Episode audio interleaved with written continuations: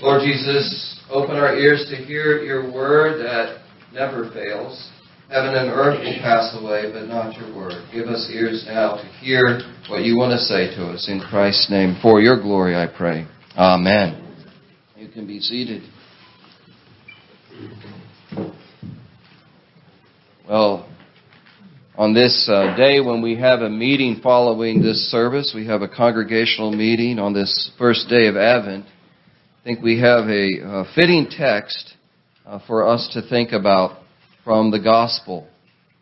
Uh, because in our Gospel reading, Jesus is calling his disciples to wake up. There's a wake up call here in this text for Jesus' disciples. There's a wake up call here for the church so that we might not become complacent. We might not become sleepy.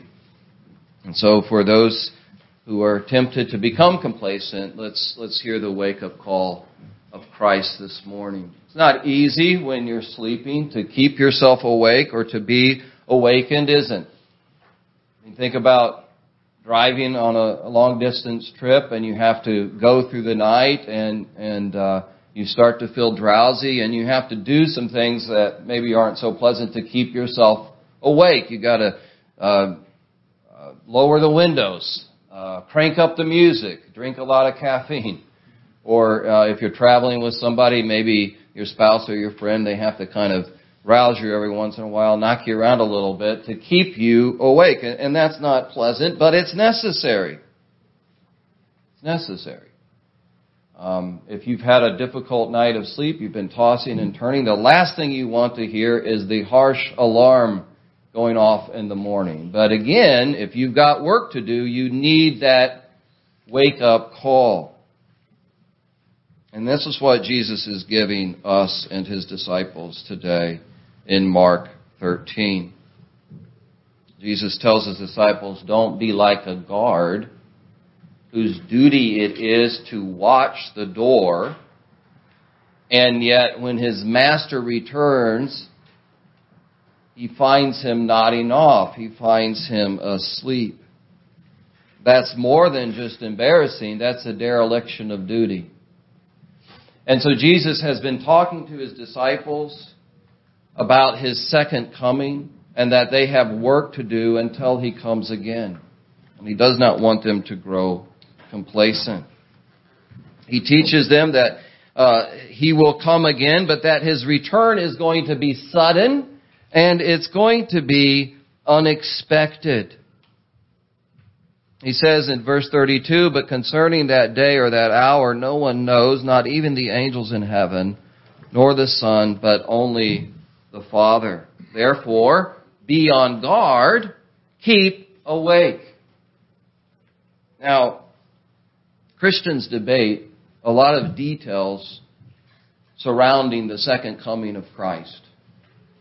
And there's a lot of questions about this text and this whole teaching that we find in Matthew 13, which we don't have time to go into the details or address some of the, the questions. But this is not debated. This cannot be questioned if you just read what we read at the end of this chapter, and that is how Christ wants his disciples to live until he comes. What he wants his disciples to do until he comes. This is crystal clear in the text. Be on guard, keep awake. Verse 33. Stay awake. Again, Therefore, stay awake. He says, You do not know when the master of the house will come, lest he come suddenly. Over and over again, isn't it? Stay awake, stay awake, stay awake. And then, as uh, just in case we don't get the point, he says at the very end of this teaching, this concludes his teaching about the end times. He says, I, what I say to you, and there he was addressing Peter, James, and John, and Andrew, but then he enlarges it to all of the disciples. What I say to you, I say to all, stay awake. Stay vigilant. Stay on task. Stay watchful. You do not know when you're going to meet Christ.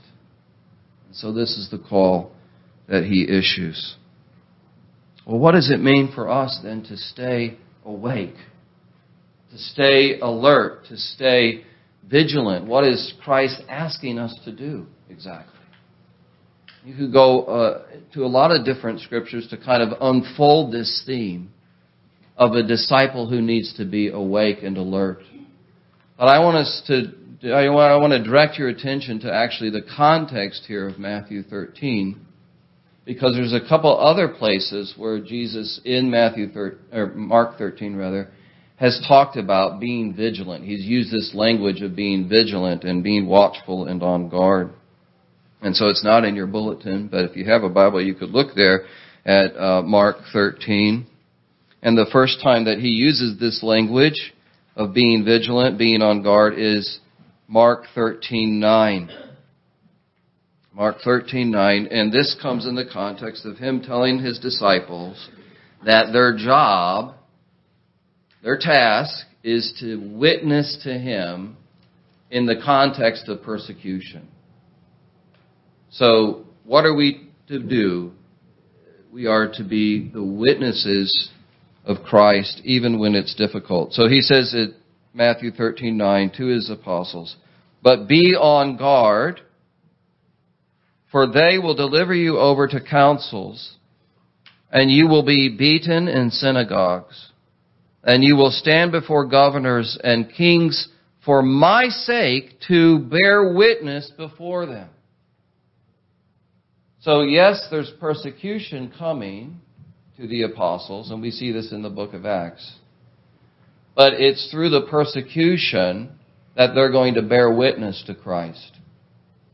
And then he says, and this gospel must first be proclaimed to all nations. And then he gives this encouragement that while they are being persecuted, they're not to be anxious because the Holy Spirit is going to be present with them. And supernaturally, the Spirit is going to give them the words to say. And do not be anxious beforehand about what you're to say, but say whatever is given you in that hour, for it is not you who speak, but the Holy Spirit. And again, if you read the book of Acts, you see that this came true, that the disciples, the apostles, were persecuted for the sake of Christ, but they were empowered by the Holy Spirit to proclaim the gospel in that context. And through the persecution of the early church, the church spread as they fled persecution. The gospel went with them, or rather, they took the gospel with them, and God used that to expand his kingdom. But that is our call as well today to witness to Christ even in contexts where that is difficult. We don't face, of course, what the apostles faced. We don't face what the first readers of this gospel, the Gospel of Mark, was written to Christians in Rome. And depending on where you date the Gospel of Mark, some people believe that these Christians would be those who faced the persecution of Nero. Terrible persecution came to the church at Rome. And so we don't face that kind of hostility. We, are not uh, at risk in this country, thank God, of losing our lives or being beaten to witness to Christ or because we witness to Christ. But we know that many in our culture are skeptical, critical, if not hostile to Christianity. And in such an environment, it can be easy. The easy thing for us to do is to pull back and and to uh, not have relationship or contact with those who believe differently than us. There can be this this pressure to kind of keep our heads down and stay quiet. To, to not have the awkward conversation with family members and friends. Well, what do you believe about God? You know, it doesn't have to be hostile, it can be conversational, but it, it, it still can be awkward, right? To kind of cross into that. What do you, what do you believe about God? What do you believe about Christ? Well, here's what I believe, and here's why I believe it. The, the easy thing to do is to kind of pull back from that because we're afraid of what people might think of us or how they might associate Christianity with, with various uh, negative ideas. It's easy for churches like ours to kind of be cut off completely from skeptics and critics or seekers of truth. And, and, and so, as I as I thought about this passage and, and try to apply it to my life, I've I've been convicted that I've personally kind of grown complacent in this. I'm hearing Christ call, wake up. This is this is what I've called you to do. You are to be a witness, even in difficult situations and not ideal environments. This is the work Christ has given His church. This gospel shall be preached to all nations. And so, brothers and sisters, let's hear that wake up call this morning as a church. Again, we're going to be thinking in, in our meeting about, about where we're at with our budgets and where we're at with our buildings. What's it all for? It's for the cause of Christ. It's so that people might hear this gospel and believe it.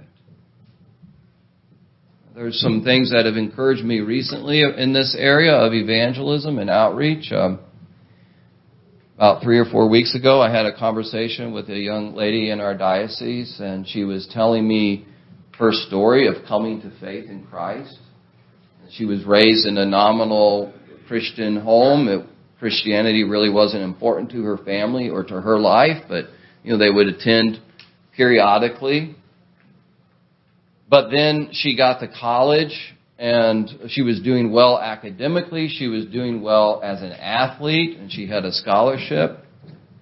And so kind of a, a good future was in store for her. But then a family member, I believe it was her father, that passed away. And that began to raise questions in her mind about you know, what, what is really the, my ultimate purpose? What is the meaning of life? Are these things that I'm chasing going to give me complete happiness and satisfaction? It was at that time, as she was wrestling with these kinds of deep questions, that a friend in college, a, Christian, invited her to a Bible study. This, this friend uh, took a bold step and started talking to her about the things of God and got her involved in a Bible study and then a church, and she came to faith. And now this young girl is uh, wanting to serve Christ as a deacon in his church. It just a reminder for me that there are still people like this all around us who have these kinds of questions, and there are seasons in their life where where there's an opening for the gospel and we need to be there. We need to be bold. We need, by the grace of God, to trust that the Holy Spirit that empowered the apostles is with us to empower us to be able to share the good news of Jesus Christ. I, I was also encouraged just last night. I got this email from our prayer shawl ministry ladies. And they said, you know what we're going to do now? We're, we're not going to just uh, stay in the church and do our ministry. But now we're going to go to a cafe in the Chesterfield area and we're going to be knitting our scarves and things in public and maybe people will ask us, what are you all doing? And that will give us an opportunity to talk about our ministry and maybe even opportunity to share the faith. It's getting out, being more bold. And that's what Christ calls us to do. Stay awake to this task of sharing the gospel. Don't fall asleep on this. And then uh, there's another time where Jesus in Mark 13 calls for this attitude of vigilance, of watchfulness, and it's when he warns about false teachers, false prophets, spiritual frauds. He says in Matthew, I'm sorry, Mark 13:21, and then if anyone says to you, look, here is the Christ, here's the Messiah, or look, there he is, do not believe it. For false Christ and false prophets will arise and perform signs and wonders to lead astray, if possible, the elect. But, here it is again, this language of watchfulness. Verse 23, but be on guard. I have told you these things beforehand. He is forewarning them. What a comfort it must have been for these apostles as they faced persecution and as they saw these, this false teaching beginning to emerge to know, yes, Christ told us this would happen. He is sovereign. He is Lord. This is not surprising Him. We're to be faithful even in the midst of these difficulties. But false teaching is one of those things that Jesus warns us to be on guard against. Beware of following leaders, friends, beware of following leaders, whether they're political leaders or spiritual leaders, who kind of use doomsday prophecy to promote themselves as a kind of Messiah figure that we are to put our hope in, as if they alone can provide the safety and security for what's coming. Be aware of false messiahs, whether they be political or spiritual leaders. We've seen, haven't we, in American history, how that can lead to such disaster and tragedy. You can think of extreme examples like Jim Jones and David Koresh. These were people who were messianic type figures, and they preyed on the vulnerable and people's fears. Now that's, again, a very extreme example. But that kind of mentality can happen, that kind of, of uh, false messianic hope can enter into even mainstream culture in times of flux and uncertainty and fear. We have to be on guard against these messianic pretenders. Jesus, I want you to notice what he says here about these false messiahs and prophets. That they will be attractive to people because they will come with signs and wonders, he says. They will have spiritual power, but their power is not coming from God. It's not coming, coming from the Holy Spirit. But they will have spiritual power. They will have an authority. They will have something about them that attracts people to them. And, so we have to be on guard against that. And that is, that is how false teaching happens in the church. That how, that's how it makes inroads into the church because the teaching appeals to something in certain people. And so Paul the apostle warns uh, about this in 2 Timothy chapter 4 when the apostle Paul is telling his disciple Timothy that he needs to be about studying and preaching the word of God and being faithful to do that. He says in 2 Timothy chapter 4 verse 3, For the time is coming when people will not endure sound teaching, but having itching ears, they will accumulate for themselves teachers, listen, to suit their own passions. To suit their own passions. They want to put forward people who are saying what they want to hear. Things that are attractive to them. Things that are appealing to them. You know, for some people, there is something attractive to hearing somebody say, you have the divine Christ within you. This kind of new age understanding of Christ. That, you know, there's nothing qualitatively different between you and Christ in terms of the divine. He just has more of the divine nature, and He's just an example for you to grow into your own divinity. That's a false teaching, a kind of New Age Christ. But that's attractive to people. It appeals to spiritual pride. There's something appealing to the idea that you can be a Christian and then live however you want in your private life. That kind of moral relativism appeals to our sinful appetites. That sounds good. What about the prosperity gospel? Jesus came uh, to give you health and wealth. If you have enough faith, you can get this guaranteed. And you can have your best life now. Well, that's a very popular message in some circles. If you have a charismatic preacher who can preach it that way, he will get a crowd because it appeals to something. The problem with all those kinds of teachings, and we can mention many more, is that they're not the true Christ. They're not giving people the true gospel.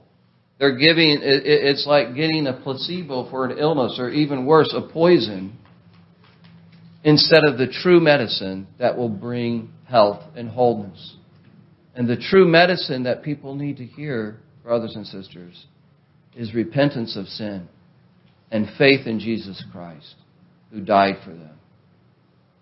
And again, that may not be popular, and it's often not because it's, it's an affront to our pride.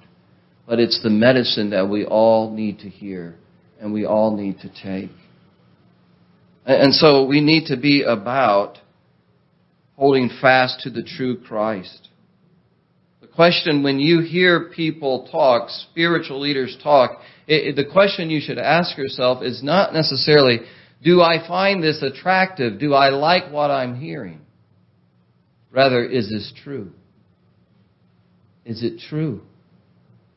How does it line up with what Christ taught? How does it line up with the apostles? How does it line up with what the church has said? Is it true? Is this something that Christians have always believed and confessed? Now, we want to hold fast to the truth of Christ, but um, we don't want to be jerks about it, right?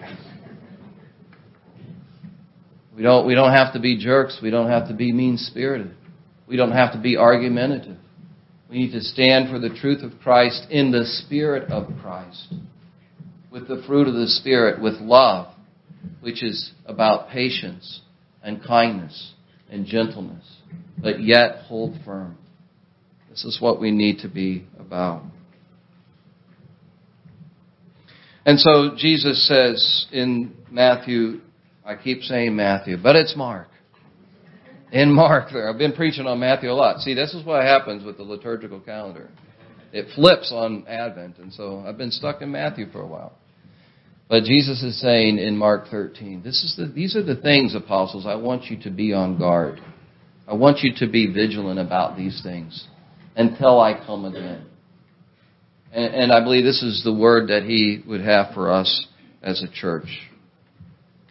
Knowing that Christ could return at any hour, that we could meet him at any moment should heighten our sense of urgency and responsibility to do what he's called us to do.